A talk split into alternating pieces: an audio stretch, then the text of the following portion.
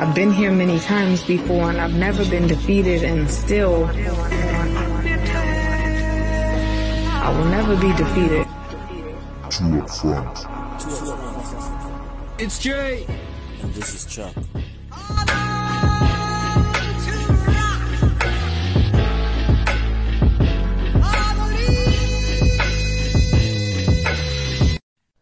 Hello, hello, hello. Welcome to this recording of Two Up Front that is happening on a cell phone because we live in a country where we are promised that there are no more stages of load shedding, but here we find ourselves. So, welcome to the first episode of uh, February, and I am Jay. I'm not alone. I am rolling with Chuck. Chuck, what do we have on the show today? Because the show must go on. Uh, the show must go on. Whether or not khona umuntu ocime igesi or amalahla amanzi, hey, the show must go on two up front every week without fail. Um, so today, um, on this particular episode, we got the Australian Open. We're covering January transfers and to see who did the best business. And we're looking again because that's in Liverpool again, again, because it's 22 points now. The biggest points margin ever at any stage of any Premier League season. Uh, first things first, the champions.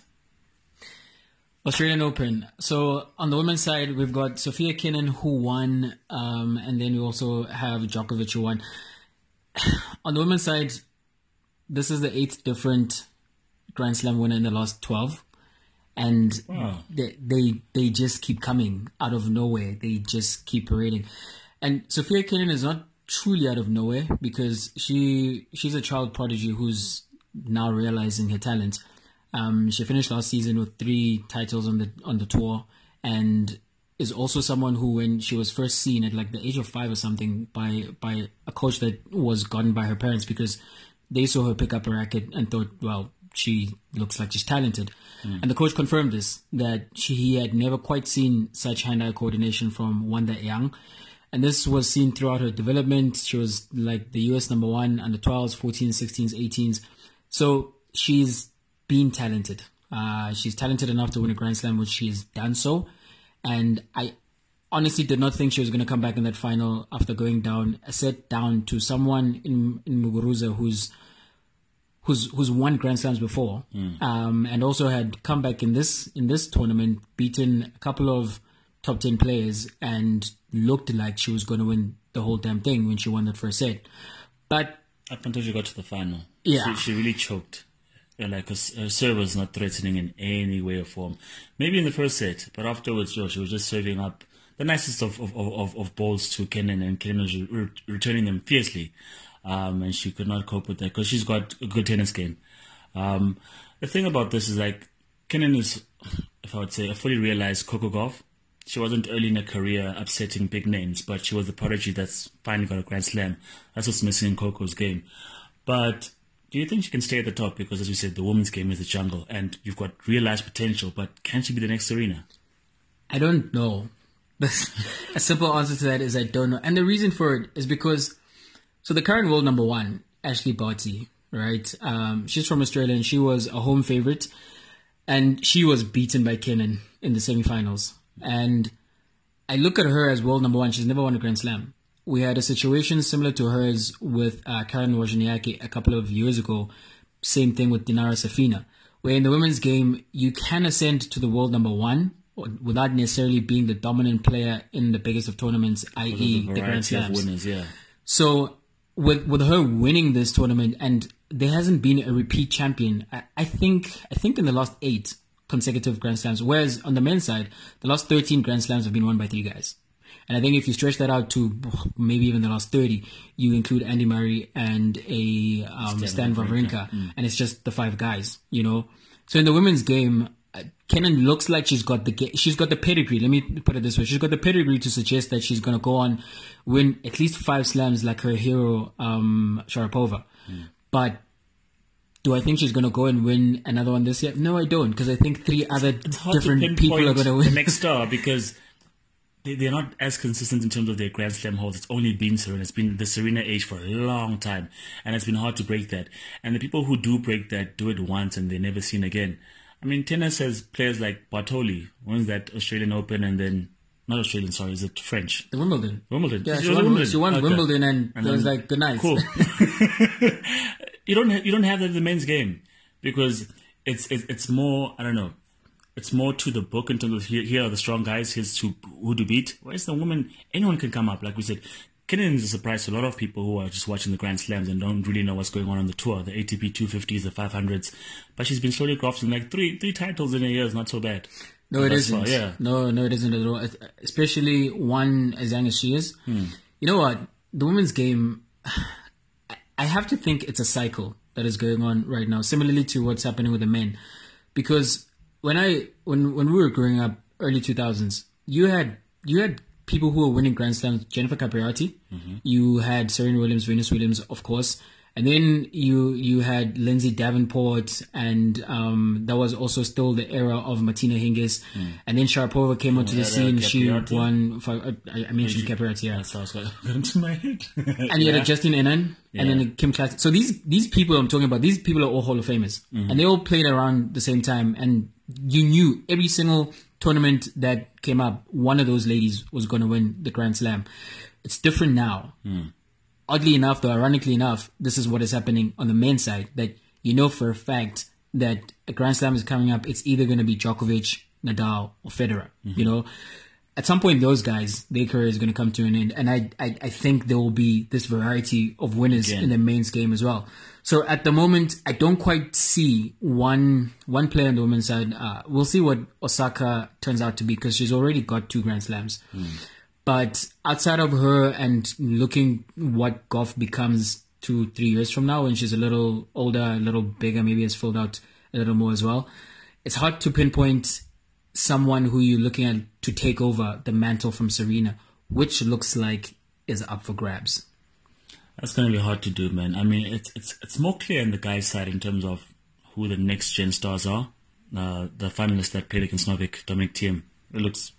Well, I can't quite say he's next gen because he's 26 already, turning 27 this year. But you've got the Zverevs. I don't know what to make of Kyrgios. You've got uh, Balashvili. I don't think anyone knows what to make of Kyrgios. Kyrgios is an enigma. Uh, if he applied himself, we could say something. He You've got. Tsitsipas as well from Tsitsipas, Greece. yeah. Um, and um, looking for the other guy. One-handed backhand. It was Tim and ah, I'll get his name now. But those guys you can pinpoint and say these are the next stars. But you don't quite know who's going to be getting the Grand Slams as soon as those guys have had their share. Because Djokovic is probably going to get another three or four. Same with You say that. You say three or four. And that sounds like a lot when you think about like there there there there are guys who finish their careers with three or four slams and they've had good careers. Uh, there was a player from Brazil, Cretin, if I'm pronouncing Cretin, Gustavo yeah. Cretin. He finished with three Grand Slams and he was world number one. He's a Hall of Famer. And you say Djokovic has Kuerten's career left in him, which tells you what, how how how much these three guys are feasting in the men's game. it's a golden generation for sports. Like we've got Federer, Nadal, Djokovic, and we've had Serena dominate. in the same era. It's like having a Messi and Ronaldo in the tennis game. And in the men's game, man, that next generation of uh, Zverev and and and and Thiem, it's hard to see where that uh, Grand Slam is coming from. Dimitrov was the guy I was thinking of. Oh, I don't know how young Dimitrov is, has, has, yeah. has, fallen off as well. He's one who had a game which was likened to Federer, you know, Mm. but not quite ever been able to put it together. Had a couple of semi-final appearances at Wimbledon, and with Thiem, right? I I think the best chance of anyone outside of the goat Trinity is Thiem because having watched him this week, I watched him in that match against Nadal, and he was he was hitting some in inside out forehands which were just mesmerizing. He hits the ball at 140 kilometers, which is one or two biggest forehand in in the men's game, and It's a big weapon. in the final as well against against Djokovic, he was he was pulling he was pulling that shot out, but he was also pulling out the most beautiful one hander that you've ever seen outside of Stan Wawrinka. Stan Wawrinka has been successful against Djokovic because he hits this one handed um, backhanded down the line, Flat, yeah. which is the one shot probably that Djokovic struggles, if struggle is the word, to get to. But I saw Thiem in the final as well, and he was he was hit, he was hitting the ball everywhere with with with, with power. But I he don't know. A set up, you say, or two sets. He went he went two sets Two to sets one up, I wasn't watching that game. Yeah. And and Djokovic looked like he was out of it because at some point the the umpire calls um, time violation on him twice in the same game, and he has to serve uh, a, sec- a second serve. Serves that second serve, and Thiem returns it, wins the point, wins, uh, goes a break up, and wins that set. And he was arguing, which is not something you see very often. He was arguing with the umpire, and you look at you looked at him. His body language looked like, well, he's there for the taking. But Novak Turns out he wasn't. Novak is Novak. I mean, just before I touch on Novak with Thiem, my my star for the future was uh, Zverev, but I realized that he's got like a Thiem has a seven to one, I think, um, win record against him, and you realize that if, if Zverev can't stop him, then who of the next team is going to stop him? So he's got small window though, like uh, two three years to do it in before it gets really hard because that once you hit 30 you're not regularly winning unless your your name is Djokovic and Nadal or Federer. You're not regularly winning any Grand Slams once you hit your 30s other guys are going to catch up to you and going to give you a good go but Djokovic remember when like the first time you saw Djokovic mentally he wasn't really there. He- Nah, he'd give he up was- he was quitting easily. in matches. Yeah, man. As soon as the chips went down Djokovic would not turn too many matches around.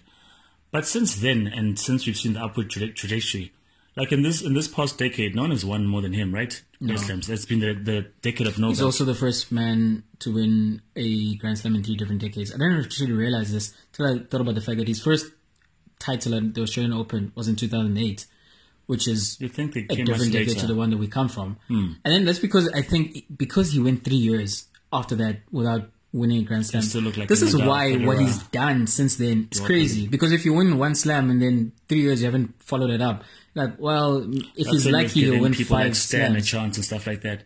And when he rose up, there was not too many, too much, not much that could be done in terms of stopping him. and now it's it's it, it's a bit. It feels like it's game over for the men's for, Oh, for the like- men's game. The thing is, once he hits his stride, he's hard to stop because one, one thing I've always noticed about Djokovic, one of the best returners of serve in the game. It's the greatest of all time. Like you, you can serve it anyway, anywhere. He'll return it and it will give you a tough time to stay in the point. So with that particular weapon still intact, Yeah. ah, man, You know the thing with with Djokovic when you watch him, clouds. you don't see a particular weapon where you're like, oh man, that's unlike anything I've ever seen. Federer has his forehand. Nadal Magic has his is forehand as well. And you look at at a stand with that with that with that one handed backhand. And with Djokovic, he's solid. If I don't know, I think solid and like if you can write solid out in, in big bold letters, that's hmm. what he is. That he's impenetrable on either wing. Whether you hit it to his forehand or you hit it to his backhand, which is his more favorite shot, he's it's coming back and it's coming back with purchase. It's coming back across cross court. It's coming back down the line. I think I think the weapon is the intangible mind that we keep talking Yeah. about. That deep in sets where you think, no, I have him now. And he turns up a gear, switches up a gear, and then he's back. And even even in games that go for five hours, Stan is there for every. Not Stan, sorry, Novak. Novak is there for every point, pushing every point. You, you don't get points easily against Novak, not in the championship sets. That's an interesting thing that you say. You don't get points easily against him, and this is why I feel it's so hard for someone like a Thiem, for someone like a Federer to beat him because the way to beat Djokovic is you must have a perfect game. You must mm. have big weapons and you must hit them consistently. And the thing about playing that high, high, high, high, high risk brand of tennis is you might you might have a purple patch for a set, for even two sets. But I, and I think if if the men's game in Grand Slams was three sets as it is in every other tournament, I think you'd get him a lot more often than you do. Five sets is too long for you to keep up that level. In the semifinal against um, Federer, although Federer came in um, hampered in that match, there was the situation whereby he was four four one up in in the first set, and he was hitting he was hitting that ball everywhere you could, but you got a sense that he can't keep this up, and Djokovic was going to come back, eventually beats him in three sets. Same thing against Thiem, that ultimately you have to keep up that level, and I don't think it's realistic. You're right in that thing. I would say it's one of those things. If you have him against the ropes, if possible, knock him out. Don't draw it for another round. Don't try to see what he's up to. Knock him out. And because you can't knock him out once you cross the three sets mark, it's inevitable sometimes. It will be interesting to see if anyone can break through um, Djokovic, Nadal, and Federer. I mean, Thiem has been to three Grand Slam finals, two in the French against Nadal, once now in in the Australian Open, against Djokovic. These guys combined at these two tournaments in the finals, they're 20 and 0. All, all that hard work. That's that mountain that stands in front of them. And it's still there for a couple of years still. Federer's 30, what, 8? Turning 39 this year. Still at the top. Still making semi-finals. Like, it's, it's, it's hard to break through. It's hard to break through in the men's game. With the women, I won't say, I won't say it's easy for the women, but I don't even It's know. easier because there isn't a dominant force right now. Serena is not what she was, and as we've said, we can't pinpoint anyone who's going to run away with hmm. Three slams in five or Hmm. It's anything. easy like to break through in terms of prominence or get to a final, but to maintain a level in the women's because then you, you could beat your Halep, but then you get you lose to someone else, and it's like then how do you stay at the top? So for the men, it's breaking through. For the women, it's stay on Staying top. at the top, yeah. Congrats. We'll see. We'll see. We'll see what happens at the French. I mean, in terms of the men's side, I don't.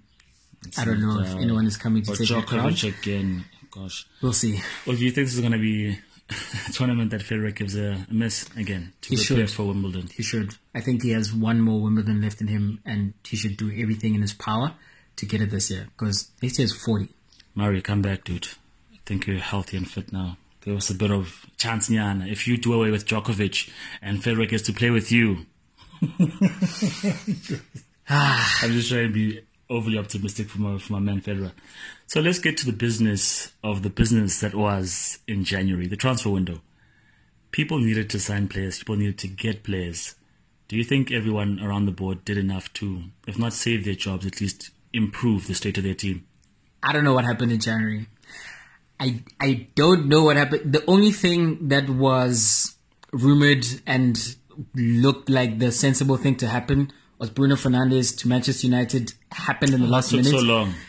Everything else, though, Chelsea, uh, we recorded just after they got the decision overturned that they can sign players in January, and you're thinking to yourself, oh, they're going to splurge. No one. Nothing. They don't get anyone. No one's gone out. No one's come in. You look around, Manchester City need defensive help. They don't go out and get anyone. Um, Arsenal got a right back who I've never seen play. And then Manchester United comes back again. Well, let's give that part. So the defender that um, Arsenal signed apparently was on, on City books, and that's where Arteta knows him from. And maybe we should trust his eye on this one. And defenders that played for Manchester City. Yeah, that's why Manchester. City have a lot of talent throughout their team. And back. No. Bar- like, give me any Manchester City player as an Arsenal fan. Give me any Manchester City player who plays in the advanced positions, whether they are like first 11 or on the, I mean, Mahrez is, Mahrez is, is starting now and he's, he's got Bernardo Silva on the bench, rightfully so.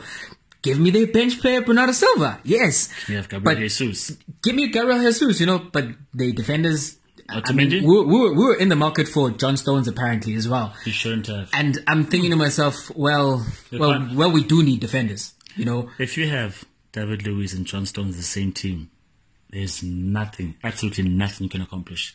You can score five goals, you still lose. Dude, we were playing this weekend in an EPL match with Luiz and Mustafi. Give me John Stones over Mustafi, which tells you how desperate the situation is at Arsenal. Hey, that- that- Arsenal did, did not go get those defensive And, and reinforcements the, either. The FA Cup, there was one player that give me John Stones every other week. I'll score he 40. took John Stones and he scored a goal against him. They didn't say that about Mustafi, but of course, I'm sure if they were playing Arsenal, he probably would. But going now to the inevitable, the the elephant in the room, the Chinese elephant in the English room. How does Man United sign Odin? Is not the old father, Odion Ighalo, from a China. It's not exactly lighting up the Chinese league. Okal. Dude, there are people who once they go to China, you never see them ever again. Not in, not in their national team, not everywhere in the face of the world. Tina Solando, u Ighalo, for what? You know what? Manchester United fans right. and and this is uncalled for. They had a physical confrontation with Ed Woodward, and in in this past weekend, um, they were said to have a more quiet protest. You know what I think this is? Sorry to cut you off. This is Ed, Ed Woodward's comeback at those guys throwing fireworks and places. Yeah. So what to, Get get some. You want a player? Hey, we want to get you want a striker. We're gonna go There you get go. you a striker from China. Yes, yes. He comes in. Um, does he have the coronavirus? Or does he not? this is the question that the players are asking. Is he getting quarantined or not? But on a more serious note, I don't understand. I don't understand. I don't understand what's going on at Manchester United with these signings because the other thing that um, Solskjaer was quoted as saying is that um, who's the guy that you signed from Arsenal? See, I don't even know his name now. Sanchez. Sanchez gonna is going to come back in, prove us all in, in, in, in, in the summer and he's going to prove everyone wrong. And I'm, I'm, I'm listening to them. It's like, is he bluffing or is this what is being spoken about at United? In terms of there's a need for a striker, right? We agree on that. And to be fair, Ighalo is not is not completely out of nowhere. Uh, he led um, the Afcon in in, in, in goal scoring over Mane, over Mahrez, Yeah. and he scored um, what in his highest scoring season for Watford. Yeah, he scored 15 or 16 goals.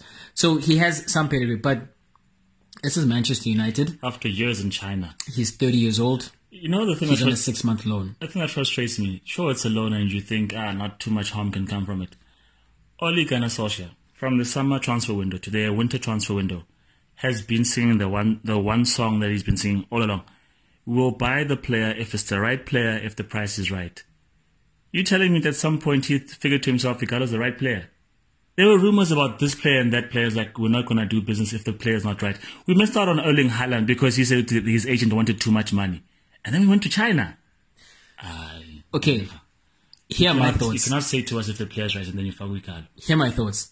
Since Ighalo is on a six month loan, right, or is on a loan until the end of the season, what they were looking for, seemingly with Haaland gone and they weren't really in the race to get him, as the comments that you point out, there's a need for a striker. Rashford is also out injured. There's a need for goals. Mm-hmm. So you are looking for someone who's a stopgap, someone you're not necessarily going to commit to long term, but maybe if things work out, you might want to do that. Manchester United have gone out and gotten Henrik Larsson in January, but this is Hen- that was Henrik Larsson, right? I'm thinking to myself, go to Real Madrid, ask for Luka Jovic. Luka Jovic was signed for 60 million euros. He comes in with a big reputation, with a big future ahead of him. He's 20 years old. He's not playing at Real Madrid, and I don't think he's going to play anytime soon because the way that Real Madrid is set up, everything revolves around Karim Benzema, and he plays the same position as Karim Benzema. Karim Benzema is the spiritual leader of that team. Um, offensively, not many goals in Real Madrid, and now we saw again in the past weekend when they beat Atletico Madrid, he's the one who scores. So the the path to starting and playing regularly for Real Madrid is seemingly cut off for Jovic. So he's looking for game time, right? He's looking for game time one to prove to Zidane that he he's worthy of uh, maybe even taking over from Benzema. But if that doesn't happen, go showcase your skills at Manchester United. I mean, that's, And that's if- not far fetched considering what you- Real Madrid had Alvaro Morata, and he was allowed to go to Juve. He was allowed. He was sold to Chelsea. It doesn't necessarily mean because he's a Real Madrid player, you can't get him. Morata, Morata came back No. to haunt Real Exactly. Madrid. So if they're gonna sign Nicolo, might as well Balando Gabatino Mahangu. He's on fire. You're looking for someone who's scoring for the last like couple months, which is why I was I was I'm, I'm I was all in like get Jovic because it's a you've got nothing to lose. there was a one-way player from the French capital, Edin Cavani, Edinson Cavani. What do you have to lose with a proven striker? Quality. Because if at the end of the day you were looking for for for for, for a plaster, something to to just put over the wound until you sort it out, there were options. And if anything, I think I think if I if I heard the figure right, he was going for twenty million. I'd say buy Cavani, even if he's not the made product that, or rather the, the product that you want. The thing about United is this: we signed Bruno Fernandes. First first match day available, we had Lal. Fine, there are injuries. We bought uh, James. Sure, he came in um, second half against Chelsea, but we did we we depend on him so much. Right, um, um, Greenwood so much. Martial, we're depending on the young guys so much. Let the guy, good uh, uh, thing, uh, older, matured guy with experience come in teach us a thing or two about how to do the striking thing. You might not play every game, but just learn from me because who is Rashford and Martial learning from? Nobody. And if you really believe in Greenwood as the striker of the future, get someone to mentor him. Yeah. I mean, he's 18 years old and he looks like he's a good player. He's already scored uh, goals in, in, in his age 18 season. But you're not looking to him to lead the line already. Uh, he's he still has development to go. So get someone in who's just going to push you into a Champions League spot because that is up for grabs. Also because of what Chelsea did not do. Ah, Were, were you shocked by the fact that Chelsea didn't sign anyone? I actually was shocked because as much as we complain about United and Tottenham's not doing well, Chelsea aren't that far ahead. No, they're not. And you're thinking you need experienced players. You can't. Okay, so the Tammy Abraham well is run dry. He's not hitting them like he used to. Backup is who? Michy Batshuayi. Giroud's not even playing. Yeah. You need strikers. You need offensive players to get goals. And the fact that they didn't sign anyone is quite shocking. The job security there is, is very high. So Chelsea uh, went away, played Leicester. It drew two two, right? And both goals, both goals were scored by uh, Rudiger. Rudiger. I mean, you were looking for a German striker, Timo Werner. You were not thinking that uh, you were going to get goals from a German player who happens to be Rudiger. And when I, I look at Tammy Abraham, right, and he's a good player, Yeah. but he is just one level below what you're looking for if you're going to commit yourself to that guy, to being the guy who's going to be banging the goals. I don't think Abraham is a striker who's going to give you 25, 30 goals consistently every season. I don't think it's Didier Drogba. Um, I, I, I'm just in his game, just also in his personality. I don't think in the biggest of moments he's the guy who's going to go get the goal for you. And the thing with Chelsea though, outside of their strikers as well, they need goals coming from midfield. It's funny. Frank Lampard could use a Frank Lampard He, he really would. because I'm when I watch Chelsea and uh, Mason Mount started the Mason have season um, on on fire, but I don't think he's that guy. I want, especially having seen him go up uh, against Maddison as well. I'm like, if I were to have a choice, I'd, I'd, I'd take Maddison over Mason Mount. He's young. Mm. Maybe he does need to be given another chance. But like the last couple of games I've seen him, I was looking at him like, that's not. He's not that dude, eh? He's he's, he's not he's far, he's further on than like a Phil Foden. Phil Foden's not a goal scoring midfielder, but in terms of development and impact on the game, Phil is just behind Bernardo Silva and the De. He's But classy. He's classy. The thing that I want to say about um, this particular window is that sure it's January. There aren't too many people um, signed and put in, but here's a Bergwijn. he did that business for Tottenham. The thing about English teams, Which is which is odd for me because English teams have the most money due to the big TV um, deals that they sign. English teams don't want to buy the finished article. They always want to buy someone on the brink, on the cusp. And when they have that particular player, you've got your Tammy Abraham. They have no one to groom him, which is quite odd because, for instance, we, we would subscribe whether we like to or not in terms of consciously of the idea that once you're a good, once Ronaldo has been the article and is on fire, go to Real Madrid. Once Hazard has, has, has proven himself, to Real Madrid. They buy the finished article. We want to then buy the Bruno Fernandes to still prove himself. We- We're not going to go and say, um, I think we need a, or rather, let me give a name. I think we need a Toni Kroos. English, sides don't make that signing, which is quite troubling because a Klopp has done that. Fabinho was a finished product. So is Van Dijk, pretty Dijk. much. And you ask yourself, how long are you guys building? I know it's January. I know it's not the summer window, but guys, buy the finished product to groom the smaller guys. Because if you're depending on the Mason Mount to bring a goal, when he has a down a, a downward um, patch or whatever it is, how does he get back up into form? There's not many players in the world who are Kylian Mbappe at 19, 20, 21, Trent Alexander-Arnold at 2021. Yeah. That's those are the guys who we're going to be talking about at the end of this decade as who going into the upper echelon of the greatest players of all time. Absent of that, you are looking for players who are around the age of 24, 5, 6, 7, um, who have who have a resume in in one of the top five leagues who've done something which you can point to that they've been good in these other in, in, in these other leagues. Not not in the English game, it, which is strange. You know, with Chelsea though, what I was actually thinking to myself, and why they didn't sign anyone. I was thinking to myself, they come into this season knowing that they have this transfer ban for a year, right? And sure, there was an appeal, that was uh, pending, but I don't know how much they planned towards a guaran- guaranteed uh, positive result in that appeal. So if they go into this season without planning to sign anyone, then they get to November, December when when when the decision was passed. Now you've got a month to scramble. It, it, it sounds strange to say this, but you've got a month to scramble funds And the top four already. towards purchasing other players. And as much as um, Roman Abramovich is, is a billionaire, Chelsea is still a business. There's still a structure. There's still a way that they set up. And I don't think you just wake up one day and you nudge the owner or whoever is in charge of finances and say, "Well, can you can you can you just give me 100 million? Uh, I just want to go buy these players." And they might not communicate this to us, um, the fans, because we that is something that I, I suppose they don't feel is any of our business as such. But I think I, if I'm if, if I have to defend why they didn't buy players, I'm thinking because they didn't plan to buy players It could this season. as well that I hear that Abramovich doesn't have a visa to come back into the country because of his ties to Putin and all that stuff. It could be a hindrance in some way or another in terms of them not buying. That's interesting because I think I read that he might he might not be the owner of Chelsea for much longer, Hmm. which will be an interesting um, situation because the man who started this revolution of The, the gates, billionaire owners. the gates in the city where Liverpool, well, sorry, where United and Arsenal live. Chelsea, you're welcome. Change that owner.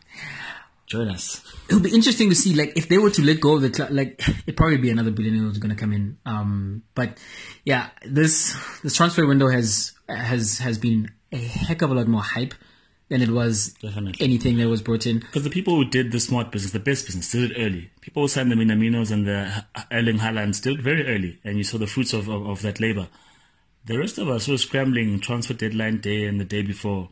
Quick question before we move on from from this topic. Uh, your first impressions of Fernandes? Bruno Fernandes. it's it's quite hard to say that because he didn't have his best game, but at the same time, it's hard to have a good game with United in terms of how pedestrian they are on the ball and how predictable they are. And so he's not going to wave his magic wand and everything comes together. But I do think he will give us a game before the month is, is over where we'll say he's a good signing. But one thing I will say that I saw and, and, and, and was able to identify the shooting from range, he still does it at United. This is something we didn't really have in terms of no one's really shooting. And if they do, not much conviction in the shots. He's got an eye for a long ball, um, which aside of Pogba doesn't really happen in that team. And so he's he's he's a good ball player. I think it's his, it's his first game, and I think he's yet to find his feet. Um, I saw him instruct Luke Shaw into into terms of where he's, he's supposed to be during the gameplay. In terms of if I get the ball, you're supposed to be way ahead of me so I can find you. I think it was Wan-Bissaka. Pisaka, no, Yeah, no, Wan-Bissaka Pisaka's on the right. yeah. You're right. So the thing about that is that I think his voice will be audible, and he, him trying to command or dictate the midfield will happen once he's settled in the team. He's just signed one on a Thursday. Saturday he's playing. Yeah. So He seems to have strong leadership qualities, which is why he was captaining um, Yeah. Sporting towards the end of his career there.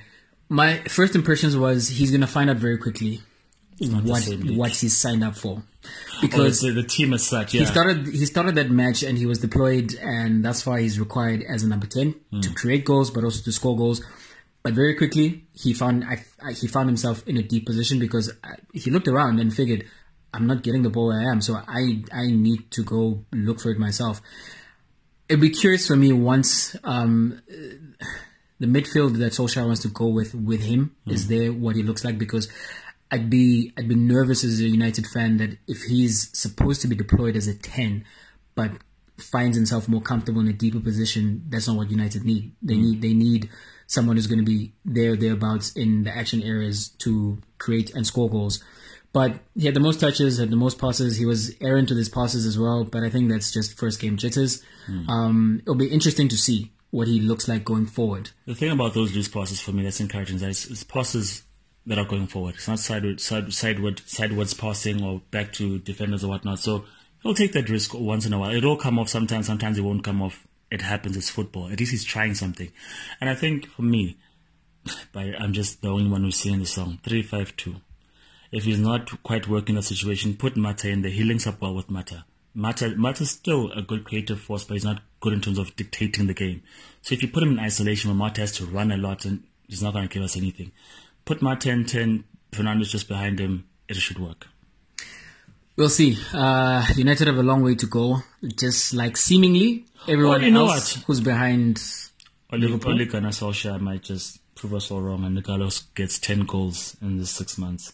That's the only way it can happen. Uguti, he just needs to hit the ground running and prove us all wrong. Because if it's a waste of money like we all see it is, then Oli must pack his bags the same day Carlos packing his bags, Bambi way too. I don't think it's a waste of money. I think he's there for free. It's a loan, right? But we're paying we're paying some of his fees. China guy is is- United have money. he was begging money like China. But okay, but but do you think going on to another club, Arsenal, do you think Arteta's tried to solve your defensive problems with the players that he has? Because one is a hard man, one is a ball playing defender. That I think is the ideal combination one to the back. He signed a right back. yeah. I'm happy with the fact that there's a right back. The reason for that is because before he went down with the injury, I thought Bellerin had become overrated. Um, he had a good season where he ended up in the PFA Team of the Year. And then he had that story, which for some reason I actually think helped his career, where he ran a 4.4 40 meter dash. And I was like, well, so what? He's been down with injuries, come back. Um, and I, I, I lamented that in the era of Trent and Alexander Arnold, as well as the Reece James, um, he doesn't give you that going forward. He doesn't give you what Wan Bissaka gives you in defense. I'm not quite sure what he does that is exceptional on on that uh, on that side of the pitch. So I'm happy to see someone else have a goal um, right there. And I think in terms of long term, it's going to be a summer project where he has to bring in two central defenders because whether it's Mustafi, whether it's um, Sokratis or Luiz, whatever combination he has of the three of them is not good enough. Um, and the thing is, though, in trying to sort out these defensive um, ailments, the the shape is much better. Arsenal are not conceding that many goals because of, and that's Arteta. Mm. The the payoff though is that there are not as many goals now in the Arsenal team, which is another issue up, where yeah, I think there's an answer. There's something to be that needs to be discussed and done with Lacazette playing through the middle when he's not giving you goals, and your best player and your most trusted goal scorer is coming from wide whereas he prefers to play through the middle. I think we need to be ruthless, ruthless as well in terms of rebuilding. Mustafi needs to go. Like, there's no point in just keeping players. Ship him off somewhere. I say the same thing. Because, I say this because I saw. this is a funny thing. I saw Phil Jones on the bench. I asked myself, why why did Phil why did Phil Jones stay at United? Like I can understand. And I thought to myself, which I think Phil Jones Nisnyam. Whether he's playing or not just cost. I think must come taking Sanjay. Because even if he's on the bench, somehow I figured to blame him. It's Phil Jones' fault. It, somehow it's it, his fault his because fault. he's there. But yeah, wrapping up the transfer window, some teams did well, but hasn't been an overly successful window. And we understand it's January. People are not really, looking to buy or sell in this period, but the way things are going, people needed to do something about the state of their teams. Let's hope Fernandes shines. So we're looking at people who got their transfer business wrapped up early. They put in Minamino. But as of themselves, they were a complete article, and that's Liverpool. 22 points ahead, the biggest margin at any stage of any Premier League campaign. When we, when we were like 18, 19 points away from City, like, that's a thrashing. Because we were second, people were like, oh, you were second, but so far off. City, I, I, oh, being, you know, the, the gap is huge. It's huge. They're not doing any better than any one of us did. This is the this is the worst chase in the history of the Premier League. And at some point, Leicester was second and chasing. Now it's just down to City, and they're not doing a good job either. What What do you think? Do you think Liverpool have been that good, which they're 22 points ahead of everyone? Are they seven wins and a little bit better than everyone else, or is everyone just really choked? I think it's more, uh, without being disrespectful to this all-conquering Liverpool, because when you look at the numbers, you look at the stats of Liverpool. There's some crazy stats that come out. Uh, they what now? Seven games from tying Arsenal, longest unbeaten record, and then there's like the th- over a thousand days unbeaten at home. I think they've twenty, the most wins in a row at home British history, and and and, and they're six games away from the title. Six wins away. Six wins away from the title. You know, so they could and do February. it in March. They could do it in March.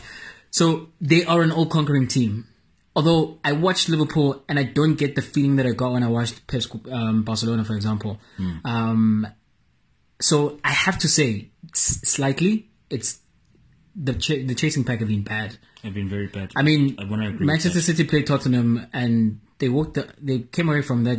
they came away from that match having lost, and it, sure they got a red card, but like it boggles my mind that they were even in a position to lose that game when they went down a player because the stats tell you that uh, Tottenham only had three shots and three True. shots on target as well. And they've got two goals, and Manchester City had sixty nine percent of possession, and it's similar to a game I saw them play at Anfield where they were just not scoring. Whereas in the last two seasons, when they got like the record points total, they were going into those matches and they were finishing teams off. In this campaign, like they are giving um, losses away to Wolves in the last ten minutes, and they go into these games where they look dominant, but also they don't quite look all that dominant. Yesterday, Kevin De Bruyne was nowhere, pretty much, and they they they had Tottenham on the ropes, but it was not so much on the ropes where you felt like, man, they are going to definitely score. They looked like they should definitely score, but it, it wasn't happening. And when then you look at Leicester, Leicester had that good eight game uh, winning run, but they're not they're not they've quite that team. away. And we've spoken about Chelsea, and we know what Tottenham, we know what Arsenal and United are as well. So I think it's a bad chasing pack. It's never been this bad. I don't recall it being this bad for so many teams. I mean, oftentimes, yeah, the Arsenal fans would complain, it's like, ah, we're fourth again, oh, we're not barely making it to fourth. United people would, would complain because they're hungry for a league title. But this time, everyone's not doing nearly as much as they could to even upset Liverpool or trip them up on the way to the title. This this was wrapped up long time ago. And that's that's to say we were bad from Dala because as bad as we are seeing Oli out, Frank Lampard's not that much better. Um, um, um, um, Pep's team are better than us, but as you've said, as you've accounted in the last two minutes, they're not really doing much in terms of of, of winning games. I, I don't know if it's, it's hunger or uh, the chips are against them, but as you as you were recounting with the oh oh oh De Bruyne, Kevin De Bruyne, for me, he looked a shot of himself. Mahrez, yeah, was was menacing and threatening, but for me, especially in the second half when they needed to get back in the game, Kyle Walker was their best player by far. Walker was it. The hunger, the drive, the determination, how he ran back to recover the ball, ran back with the ball to join in the attack. The rest of the team didn't quite give that. So I, I have to concur and say with Liverpool, you've done well, but I don't know if you're 22 points better than everyone else. I think 22 points just shows how bad everyone else has been. You know what? Um, going into next season, I think realistically, City are the only people who are going to be challenging uh, Liverpool for the title. The rest of us are too far. And considering considering that, I, I, I think I want to I want to end off in, in, in, in highlighting City. I think they're tired, um, and so. by that I mean mentally. I think they're fatigued from the last two seasons because they had the one season when they finished with 100 points, far and away uh, better than everyone. But to get 100 points, you have to be playing at your best every single game. for some of a hangover period. And then they last season they were chased to the very end by Liverpool, and they had to get they had to be as good as they were in that hundred point season, mm. right? And then you come into this season and you're going up against a beast that has just tasted success in That's, Europe, that's and an actually interesting point you raised. To they want their first title in thirty years. So it's two wins for City with the record points total in one and a lot of points in the other, and they've hit a slump. Liverpool hit a record points total in chasing, and they're on course to match that or beat that total very comfortably. And they were chasing. Do you think? Because for me, when I look at the City side, they, they've rotated their squad as better than anyone else. They've had depth where you've, you play your Gundogan, your Sané, your Mahrez, and whoever, and they've rotated quite well. Whereas Liverpool use more or less the same side, same same side every game. It's hard to say this and it's hard to see it, but don't you think they uh, they might suffer the next season because of all of this? With Liverpool, Yeah, because I mean, just as you said, City won two two titles back to back, and then now they're suffering because of that fatigue. yeah, I definitely think they're going to suffer a hangover. I don't think they're repeating this next season. I think they're in the title chase. They might win it if they do. Um, it's going to be a close one. It's not They're going to be. hitting ninety points. I don't think so. Um, and I don't think it's, which is why what Sir Alex Ferguson did with Manchester United all those many years was remarkable. Um, this City team, they need a revamp of some sort. Uh, they've got quality players all over still. Um, probably just need a new defense. But I, I, that's what I put it down to this season. Uh, mental fatigue. It's going to be interesting to see what they do in the Champions League. Um, if if they carry this form into those matches against Real Madrid, they're going to be home early. But perhaps, in my opinion, they should just not try all that much in the EPL anymore. They're going to finish in the top four and make the Champions League. Focus on the just Champions focus on the League, Champions League get your matches against. title. Yeah. Fair enough. Let's get to playing Mali. Gambling time, gambling time. Not much of a gamble, if you trust us. Um, I'll go first this week, and I got three different sporting codes rugby, cricket, and soccer. So, Six Nations on the weekend, Scotland at home to England. I say England for the win. Um, first ODI, SA versus England. So I'm going for the highest score at first dismissal, meaning which by the time the first wicket falls, who would have the first, uh, who would have sorry the highest runs on the board? I pick England to do that because we've seen them all summer long. I would say their wickets fall much later than ours. And then we got Real Betis against Barcelona. I'm going for a draw. Surprise, surprise, because Barca aren't themselves, and Betis are very hard to beat at home. I mean, they've got they've got they've got a team that gels quite well, and I think they'll be up for the fight. Sheffield United against Bournemouth. Sheffield are up to fifth, so for me it's a no-brainer. Sheffield for the win. And then lastly, Everton against Crystal Palace. I, I pick Everton to win the second half of that game. Everton may win the general game, but I'm picking them to win the second half of that game. So England win in rugby, high score England in cricket, Betis Barca draw, Sheffield to win, and Crystal Palace second half. Those are my picks. Yeah, those are high high risk picks from. If you if you play that and you win it, you're gonna win a lot of money.